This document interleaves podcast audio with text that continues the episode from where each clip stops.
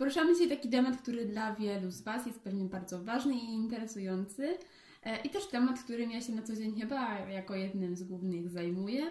I też chciałam wiele nieścisłości w zakresie właśnie indeksu glikemicznego diety o niskim indeksie glikemicznym e, wyjaśnić. Razem, bo akurat tu się jeszcze nagrywa podcast na jutro przy okazji. Więc tak. E, cześć, bo są widzę, że osoby, które od dzisiaj, dzisiaj rano mówiły, że czekają na spotkanie. E, więc tak. Mm, pewnie wiecie, że chcę Wam opowiedzieć o tym, jak układać dietę z niskim indeksem glikemicznym, ale która nie opiera się na tych tabelach. Bo jeżeli się interesowaliście tematem indeksu glikemicznego, to pewnie widzieliście, że Cześć Paula, że jest coś takiego e, jak tabele indeksu glikemicznego. Ale myślę, że na początku, zanim w ogóle zaczniemy rozważać ten temat, trzeba sobie zadać pytanie, jaki jest cel diety o niskim indeksie glikemicznym. I głównym celem e, tej diety jest to, żeby doprowadzić do stabilnego poziomu glukozy we krwi po posiłku, żeby on nie skakał w górę i w dół.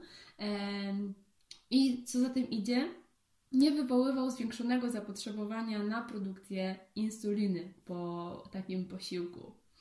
E, I właśnie zaczynając od tego, chciałabym Wam powiedzieć, że dieta z indeksem niskim indeksem glikemicznym nie musi się opierać tylko na produktach o niskim indeksie glikemicznym, bo do tego celu, jakim jest właśnie ten stabilny poziom glukozy we krwi, możemy dojść różnymi drogami. Tak tylko wtrącę przy okazji, że jeżeli macie jakieś pytania, to zadawajcie je na bieżąco. Ja je takie potem przejrzę na koniec, a jeżeli będą związane akurat z tym, co akurat mówię, to odpowiem e, na bieżąco. I um, może są tutaj wśród Was osoby, które nigdy się jeszcze nie zetknęły z pojęciem indeksu glikemicznego, e, więc ja tak krótko wytłumaczę, czym on jest. To jest taki wskaźnik, który nam mówi o tym, jak e, bardzo, jak wysoko i na jak długi czas po posiłku podnosi się poziom glukozy we krwi. I im on jest, e, ten poziom wyższy, na wykresie to widać, że jest taki e, bardzo duży skok w górę, no to tym indeks jest wyższy. I tutaj trzeba wspomnieć o tym, że indeks dla produktów jest zawsze stały. To znaczy w laboratorium, kiedy jest mierzony indeks chemiczny poszczególnych produktów, no to oznacza się go dla takiej porcji produktu, która zawiera 50 e, gramów węglowodanów przyswajalnych, czyli wszystkich węglowodanów z pominięciem błonnika. Więc e, niezależnie, czy to będzie 100 gramów chleba, czy 200 gramów chleba, no to indeks jest taki sam. I tutaj się od razu nasuwa taka myśl, że mm, hmm, jak zjemy 100 gramów chleba i 200 gramów chleba, to jednak ten poziom glukozy podniesie się nieco inaczej. I o tym też zaraz będę opowiadać. Ale też na bazie tych badań, jeżeli chodzi o mm, indeks glikemiczny, no to powstały tabele. I w tabelach dzielimy indeks na niski, średni i wysoki.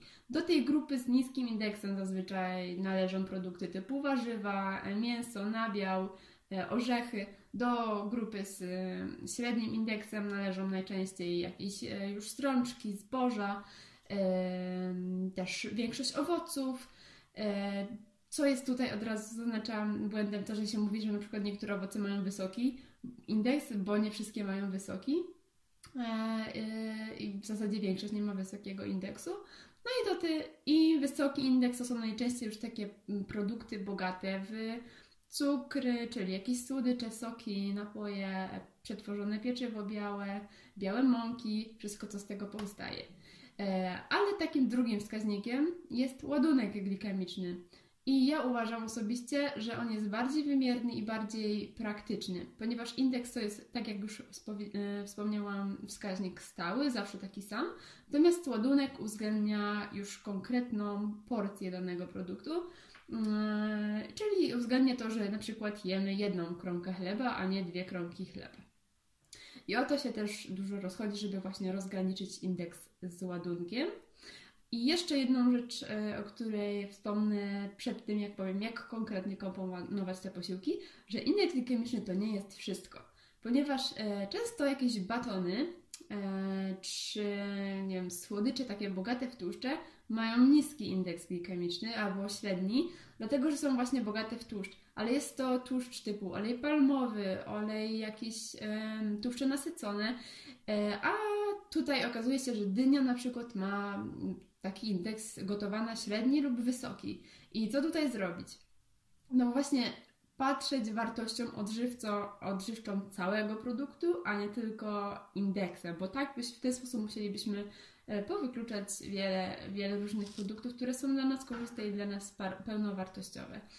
E, więc to jest już taka pierwsza wskazówka. E, I teraz tak.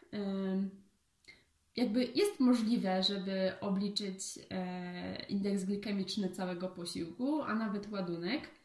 Mm, a też jeszcze ważne jest, żeby powiedzieć, że no, e, indeks się odnosi do pojedynczego produktu, a w praktyce no to zdarza, rzadko się zdarza, żebyśmy jedli na przykład makaron sam tak ugotowany, albo żebyśmy jedli suchą bułkę. Zazwyczaj jemy to w jakichś kompozycjach, w złożonych posiłkach.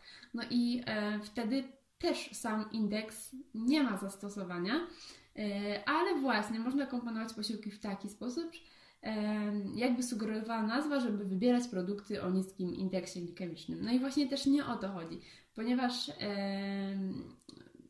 dieta by sugerowała, że w diecie o niskim indeksie glikemicznym należy wybierać produkty tylko o niskim indeksie, ale tak naprawdę możemy to zbilansować również wybierając produkty o średnim i o wysokim. Jak to wszystko zrobić właśnie Wam opowiem dzisiaj.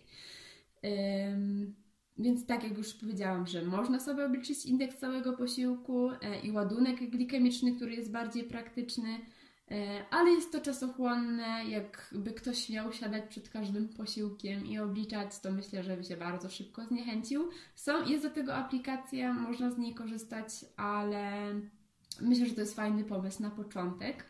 Jeżeli ktoś swoją drogę zaczyna i w ogóle nie ma pojęcia, e, o co tutaj chodzi, ale myślę też, że e, i to nie jest też tak, że ja całkowicie nie popieram tabeli indeksu glikemicznego, tylko myślę, że warto je znać, warto się z nimi zapoznać, zobaczyć w jakich kategoriach mm, się mieszczą poszczególne produkty, ale nie jest konieczne siadanie do każdego posiłku i mm, dopas, wybieranie produktów tylko z, przykład z niskim indeksem. E, I nawiązując do tego, że posiłki są złożone, że nie składają się tylko z pojedynczych produktów, e, to tak naprawdę ważne jest, jak komponujemy cały posiłek. Bo niektóre produkty wpływają na to, że obniży nam się ładunek, bo będę już teraz używać słowa ładunek glikemiczny, bo uważam, że on jest bardziej właściwy.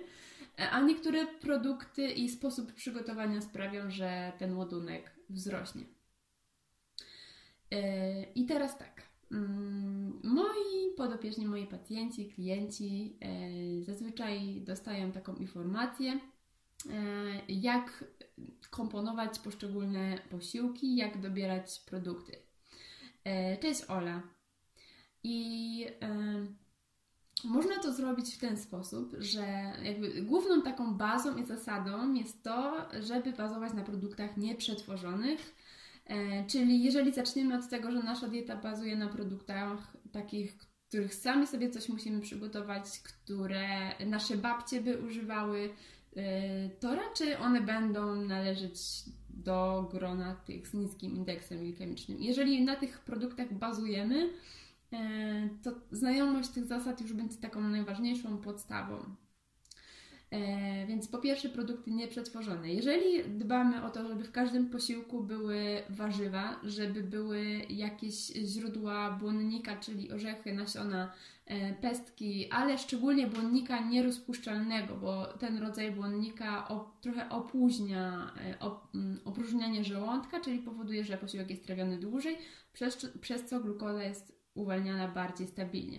I błonnik nierozpuszczalny znajduje się w większych ilościach właśnie w takich produktach jak siemię lniane, jak jabłka, gruszki, e, jak e, płatki owsiane w strączkach jest dużo błonnika nierozpuszczalnego i e, mimo, że to są właśnie produkty węglowodanowe, to jak najbardziej korzystanie z nich będzie na plus. Druga rzecz to jest to, żeby do każdego posiłku w miarę możliwości pamiętać o jakimś źródle białka, ponieważ białko również e, powoduje, że trawienie jest nieco wydłużone, więc to uwalnianie glukozy również jest trochę wydłużone. No, mm, tak jak Wam dzisiaj pokazałam na przykładzie tego deseru Snickersa e, z wiosennego jadłospisu, e, gdzie jakby nie jest zabronione jedzenie rzeczy słodkich, tylko właśnie one muszą być zbilansowane w taki sposób, że jakieś źródło białka zawsze się tam znajdzie. I e, kolejny, mm, kolejny aspekt to są tłuszcze. Tłuszcze również nieco wydłużają trawienie i też stabilizują ten poziom glukozy we krwi. Tłuszcze, mm, źródła to mogą być nie tylko oliwa, tak? Ale też właśnie wszelkiego rodzaju orzechy, nasiona e, czy pestki. Jeżeli w naszym posiłku się znajdą e, właśnie mm, zawsze warzywa, zawsze jakieś źródło białka, zawsze źródła e, tłuszczu, to możemy już mieć prawie że pewność, że to będzie lepszy pomysł niż jak zjedzenie na przykład nie wiem, samego makaronu z sosem czy z pesto. I właśnie o takie szczegóły się tutaj rozchodzi. Kolejny aspekt to jest samo przygotowanie posiłków blendowanie, rozgotowywanie produktów, takie mm, długie gotowanie e, będzie podwyższało e, indeks glykemiczny. To znaczy, e, jeżeli sobie gotujemy zupę, no to zupa krem będzie miała wyższy indeks niż zupa przygotowana na bazie warzyw pokrojonych i ugotowanych. I tutaj też chciałabym Wam przedstawić kilka takich pomysłów, przykładów właśnie e, źle i dobrze zbilansowanych posiłków. Właśnie pokazując, że to nie patrzenie w tabelę ma największe znaczenie, ale właśnie to, co wykorzystamy do ich ułożenia.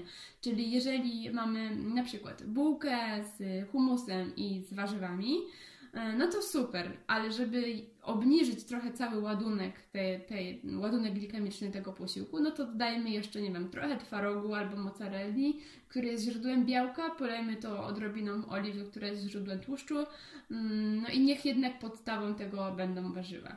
Kolejny taki przykład to są makarony. Często nie, wiad nie wiadomo, co z nimi zrobić.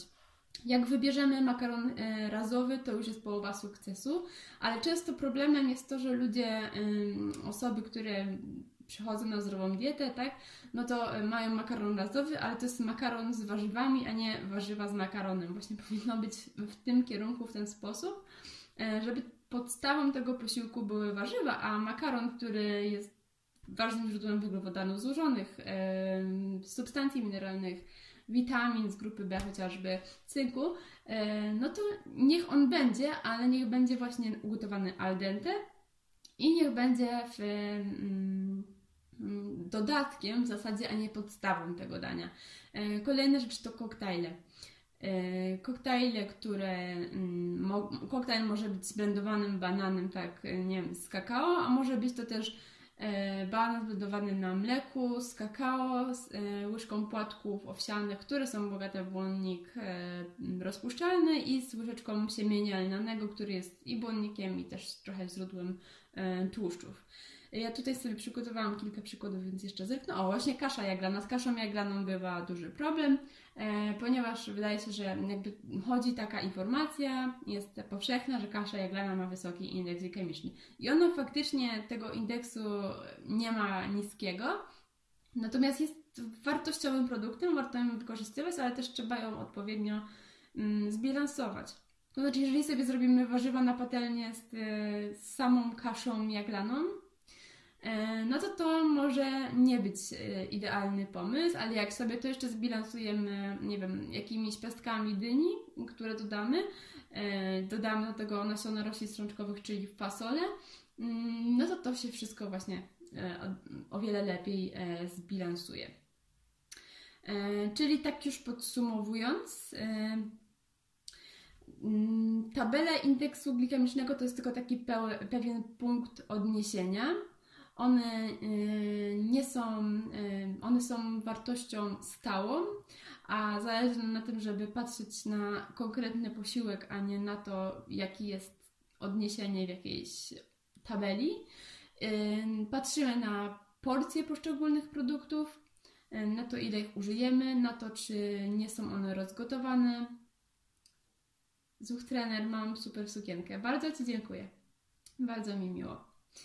E, I, e, i nie, nie jemy solo produktów o wysokim indeksie glikemicznym, bo mm, produkty jedzone, jeżeli chcemy sobie zbilansować jakiś produkt, który ma wysoki indeks, na przykład, no przychodzi nam ochota, super ochota na takie ciastko jakieś e, gotowe, mm, no to okej, okay, zjedzmy jedno ciastko, ale zbilansujmy je jeszcze odrobiną jogurtu, na przykład greckiego, w którym jest trochę tłuszczu i trochę białka e, i wtedy to nam wyjdzie najlepsze.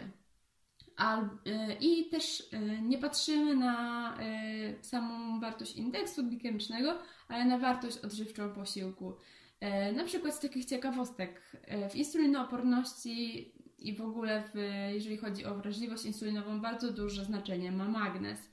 E, I, i, i chociażby właśnie zwracanie uwagi tylko na indeks glikemiczny, pomijanie takich aspektów właśnie jak składniki mineralne, też nie będzie nam wychodziło na korzyść właśnie dlatego, że są jeszcze zupełnie inne czynniki, które wpływają na to, jak nasz organizm reaguje na, na produkty węglowodanowe. Ok, e, to jest z mojej strony, z tych głównych punktów, tak to nakreśliłam, to jest wszystko. Teraz przeczytam Wasze pytania, ale też pojawiło się sporo pytań dzisiaj w ciągu dnia odnośnie tego tematu. Ja zobaczę sobie, bo chyba się pojawiły, chyba mogę je tutaj odczytać. Jeżeli macie jakieś pytania, to yy, zadawajcie je śmiało teraz. Yy. A ja sobie przejrzę, czy się pojawiły do tego tematu konkretnie. Chyba od Was nie, więc sobie wejdę. E, o, przepraszam, chyba do kogoś pomachałam przez przypadek. Dobra, więc teraz przechodzę do Waszych pytań, bo one są bardzo ciekawe. E, I teraz tak. Pytanie od Gosi. Jak skomponować posiłek z ziemniakami i batatami? Czy bataty mają wysoki indeks glikemiczny po upieczeniu?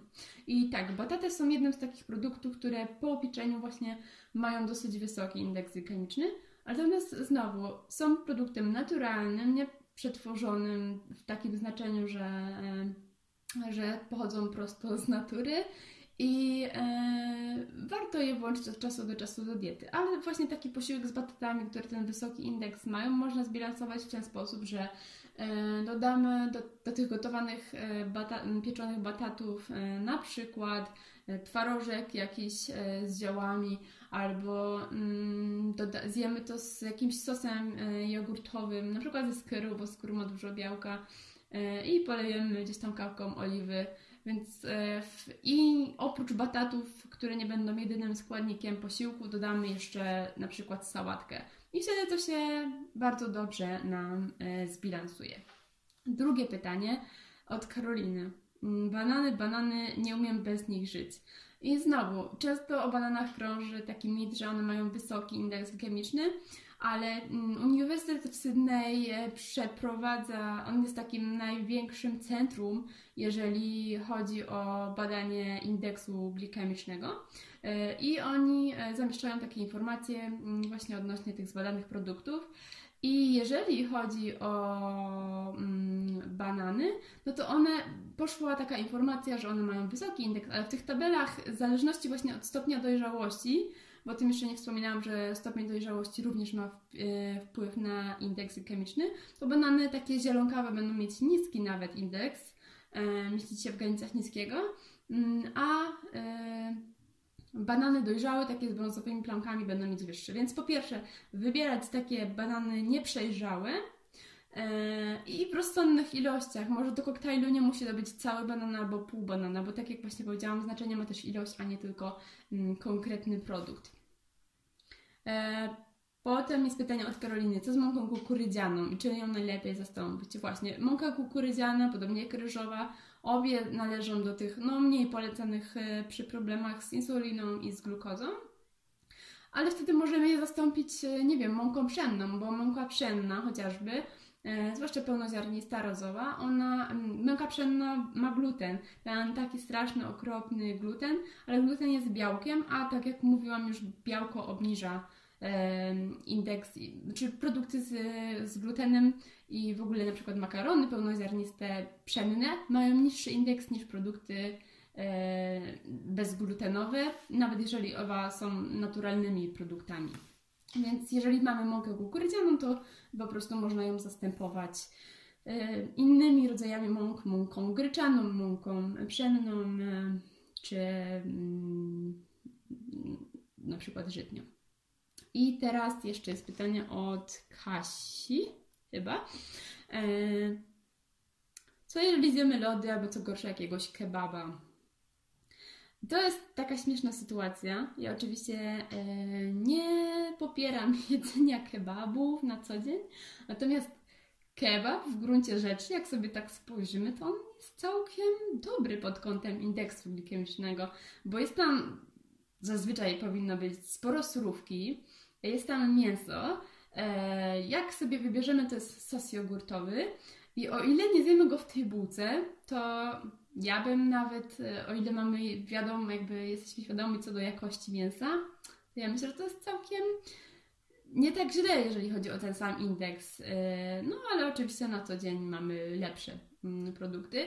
A jeżeli chodzi o lody, no to właśnie jak sobie jemy takie lody sklepowe, w których jest sporo cukru, bo nie będę tutaj zachęcać, żeby robić lody, chociaż w jadłospisie wiosennym są lody z bananów, to nie będę zachęcać, bo ktoś czasem ma po prostu ochotę na, nie wiem, na grycany ulubiony, czy jakiś inny rodzaj e, lodów.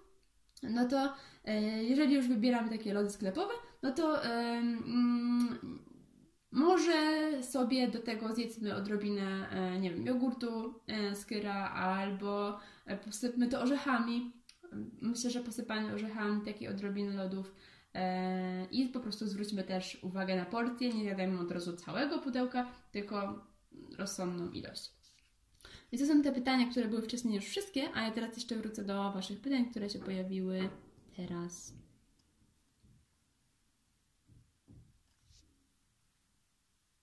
Jaki produkt przy insulinooporności ma wysoki poziom magnezu i wysoki indeks? Mm, zazwyczaj to są produkty zbożowe, czyli może to być na przykład e, w przypadku kaszy jaglanej chociażby. Wydaje mi się, że ona ma dosyć sporo magnezu. E, jak zbilansować na przykład buraczki gotowane? Takie na ciepło do obiadu. Raczej nie mm, powinna dodawać już żadnych węgli. To znaczy, jeżeli buraczki gotowane mają faktycznie trochę wyższy indeks niż inne warzywa, bo są warzywem skrobiowym, no to dodajmy do, do nich jakiegoś źródła tłuszczu, czyli nie wiem, na przykład oleju rzepakowego odrobinę e, i cały posiłek, jeżeli tam będzie też mięso, na przykład, e, i mm, to, to one się zbilansują tym, że właśnie jest takie źródło białka w tym czy dodawać inne węglowodany. Możesz dodać do smaku odrobinę kaszy, ale właśnie w takich produkt, y, potrawach, w których jest już jakieś źródło mm, węglowodanów e, skrobiowych, czyli właśnie ziemniaki, buraki, marchew, no to z resztą mm, dodatków węglowodanowych nie trzeba przesadzać po prostu. Czy Marzeno odpowiedziałam na Twoje pytanie? E, alkohol. Piwo podobno ma wysoki indeks, a wino niski. E, ogólnie alkohol po prostu hamuje, e, jakby alkohol jak trafia do naszego organizmu, to on jest, mm, on jest trucizną, więc on jest pierwszy metabolizowany i wszystko co zjedliśmy jest mm, trawione z opóźnieniem. Więc alkohol sam w sobie e, i piwo, piwo tak, bo piwo ma sporo węglowodanów, bo jest na słodzie zazwyczaj, to, to po prostu alkohol spowoduje, że ten poziom glukozy będzie się utrzymywał e, trochę wyżej, dłużej. Czy live zostanie zapisany? Tak, będzie zapisany jako chyba post. Przynajmniej w zeszłym tygodniu tak mogłam zrobić i chyba teraz mm, też tak zrobię i też będzie jako podcast jutro. Kasia Szczęsna, umrzemy, umrzemy. Nie wiem do czego to się odnosi, ale mam nadzieję, że nie e, umrzemy. Czy jak wypiję sobie lampkę wina do e, wytrawnego, mm, wytrawnego, to powinnam pić do posiłku, czy bez niczego? No właśnie wtedy lepiej to wypić do posiłku, e, dlatego że e, reszta składników takiego posiłku, gdzie była na przykład ryba, gdzie był kurczak, spowodują, że, yy, że to wino nie, będzie, nie wchłonie się tak szybko. Znaczy, wino wytrawne akurat właśnie nie jest takie złe, ale jeżeli ktoś przyjmuje metforminę, no to też trzeba pamiętać, że przy metforminie yy, alkoholu pić nie należy. Mm, I czy ziemniaki betaty lepiej spożywać e, na zimno, bo wtedy mają mniejszy indeks. No to ze skrobią oporną jest taka kwestia, że jeżeli coś e, ugotujemy i schłodzimy, to tam się tworzy skrobia oporna, czyli taki rodzaj, te cząsteczki się trochę przestawiają i to sprawia, że ten produkt ma niższy indeks. Ale to nie znaczy, że trzeba iść na zimno, bo jeżeli ten produkt odgrzejemy, to on zachowuje te właściwości. To znaczy można ugotować, schłodzić, na przykład w lodówce przez noc i następnego dnia, nawet jak go odgrzejemy, to on już będzie miał zmienioną tą strukturę e, cząsteczek. Ok, patrzę jeszcze na pytania. E, dziewczyny kupujcie jadłospisy od Zosi, wtedy nie trzeba się martwić odbiorem, doborem odpowiednich posiłków. Dziękuję bardzo, cieszę się e, za takie miłe polecenie.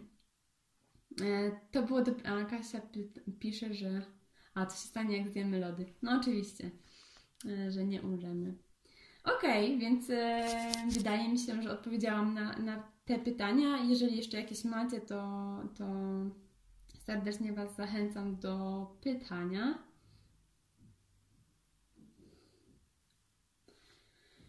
Mówiłam o aplikacji do liczenia indeksu ładunku. Możesz jakąś polecić? No, znam, ja znam taką e, aplikację Mój IG, ale ona jest chyba tylko na Androida, więc ja jej nie mam obecnie.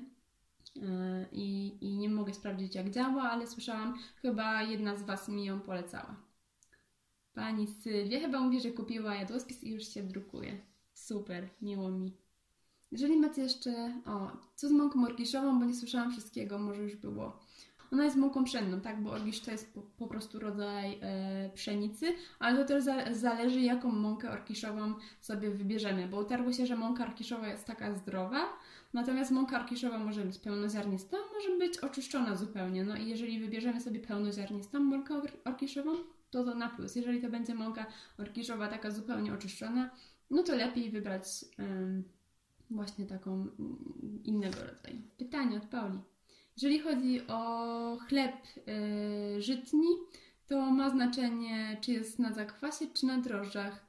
Yy, szczerze mówiąc, muszę to sprawdzić, ale gdzieś mi się wydaje, obiło o uszy, że chleb na zakwasie ma nieco niższy indeks glikemiczny.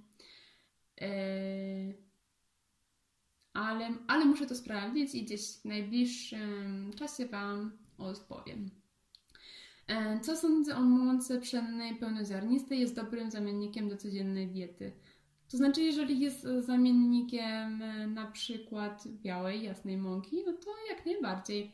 Znaczy, trzeba jakby brać pod uwagę, że pełnoziarnista to jest takie ogólne określenie, tak naprawdę powinniśmy zwracać uwagę hmm, na typ mąki, czyli im wyższy, tym lepiej. Na przykład 1850 to jest mąka Graham, no i mówi się, że mąka Graham i razowa są takie najbardziej polecane. Ale znowu, ja mam takie luźniejsze podejście i uważam, że jakbyśmy się tylko katowali mąką żytnią razową i tylko mąką Graham, e, która jest taką no, dosyć grubą mąką, e, to by nam po prostu dieta szybko zbrzydła. Więc jeżeli używamy mąki e, pszennej, takiej trochę jaśniejszej, mm, to można ją wymieszać po prostu wymieszać mąkę razową z mąką jaśniejszą, a mąka pełnoziarnista e, znowu. Część osób mówi, że to jest złe, że nie znamy dokładnego typu tej mąki, ale patrząc już na samą strukturę jest to na pewno lepszy wybór niż e, mąka tortowa na przykład. Paula mówi, że zakwas najlepszy. Tak, najprawdopodobniej e, tak, i, ale to jeszcze potwierdzę. Jak jest z ziemniakami z drugiego dnia? Są ok odgrzewane? E, no to tak jak wspominałam przed chwilką, że e, ta skrobia oporna się tworzy i po odgrzaniu, e, po schłodzeniu i po odgrzaniu ona zachowuje swoje właściwości. Jakie kiełki najzdrowsze? Myślę, że każde, że nie trzeba. Każde mają jakieś swoje, trochę nieco inne war, wartości odżywcze i tak jak o, zajrzyjcie sobie do, do najnowszego artykułu nie najnowszego, jednego z najnowszych artykułów na blogu o diecie wiosennej. I tam opisuje właśnie wartości odżywczenia nie kiełków, ale właśnie e, szpinaku, rzodkiewek. Zaskakujące są w niektórych przypadkach, ale e, to samo się odnosi właśnie do kiełków. Zależy z jakiego nasiona one pochodzą, one będą nieco różne. To nie znaczy, że jedne są gorsze, a drugie lepsze. Po prostu warto e, używać różnych rodzajów. Insulinogram, czyli Marzena, mówi, że dziękujemy ślicznie za dzielenie się wiedzą, a ja Wam dziękuję za obecność i za pytania, bo bez tych pytań ja e, nie odpowiedziałabym najczęściej właśnie kompleksowo. Xylitol czy, zamien, czy inny zamiennik cukru.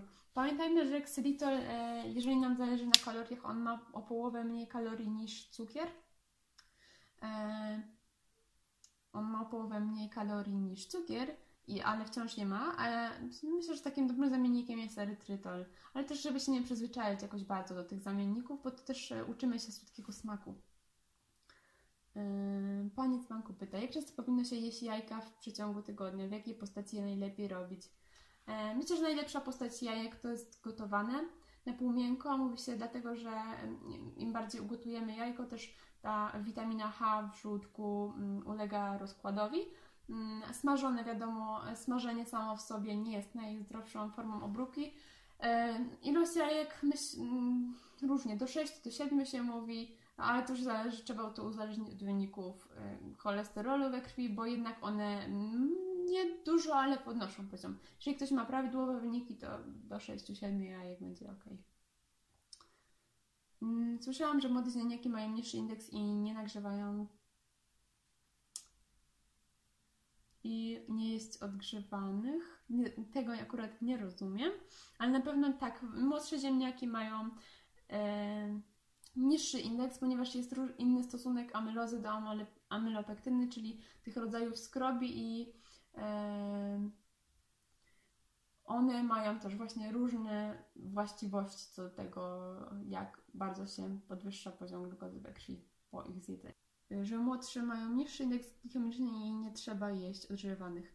No tak, ja nawet myślę, że w ogóle ziemniaków nie trzeba zawsze gotować i odgrzewać. Dla osób, które już mają takie mocne zmiany, jeżeli chodzi o tą zaburzenia insulinowe, to jest to bardzo dobra rada, ale dla osób, które gdzieś tam delikatnie im się zaburzy ta mm, gospodarka insulinowa, no to, yy, to nawet myślę, że nie trzeba tych zabiegów wdrażać, o ile właśnie cały posiłek jest zbilansowany.